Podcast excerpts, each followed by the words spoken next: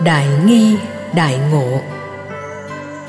Các tổ thiền tông trung hoa có dạy, tiểu nghi, tiểu ngộ, trung nghi, trung ngộ, đại nghi, đại ngộ. Nghi ở đây không phải là hoài nghi, không phải là chủ nghĩa hoài nghi của triết học, mà là vấn đề để tìm những thước đo giải mã.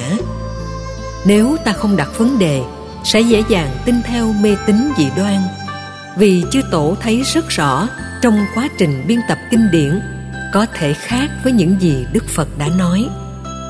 Có những điều rất sâu sắc, Phật nói trong suốt 49 năm, người biên tập không thể nhớ hết, nên đã bỏ đi những điều rất hay. Có nhiều điều Phật không dạy, nhưng trong quá trình biên tập, các tổ dùng phương tiện đã thêm thắt một vài câu, vài chữ. Chẳng hạn như học thuyết địa ngục, nếu ta tin là có, về phương tiện dẫn dụ thì trong thời hiện tại này nó mất đi độ ảnh hưởng. Đây là lý do mà đức phật đã nêu ra trong kinh kalama. Đừng vội tin vào một điều gì chỉ vì điều đó được ghi lại trong kinh điển. Đừng tin một điều gì chỉ vì điều đó được đức phật hay các đạo sư thuyết giảng. Đây là hai cách thức đặt vấn đề sẽ làm cho con người phát triển trí tuệ về học thuyết của đạo phật. Từ đó, việc ứng dụng mới có chiều sâu. Dù thời gian chậm, nhưng kết quả nhanh. Nếu không có phương pháp đặt vấn đề để giải quyết như thế, thì dễ dàng tin theo những lớp ý nghĩa cạn.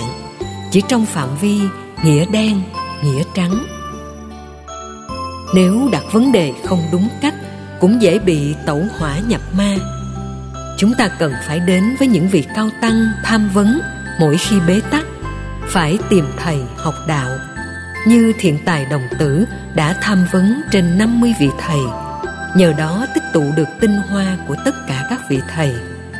Chúng ta nên học phật bằng tinh thần như thế. Nghiên cứu kinh điển, ứng dụng hành trì các pháp môn, ta được quyền đặt vấn đề. Khi đặt vấn đề chúng ta bỏ qua chính tác giả là phật.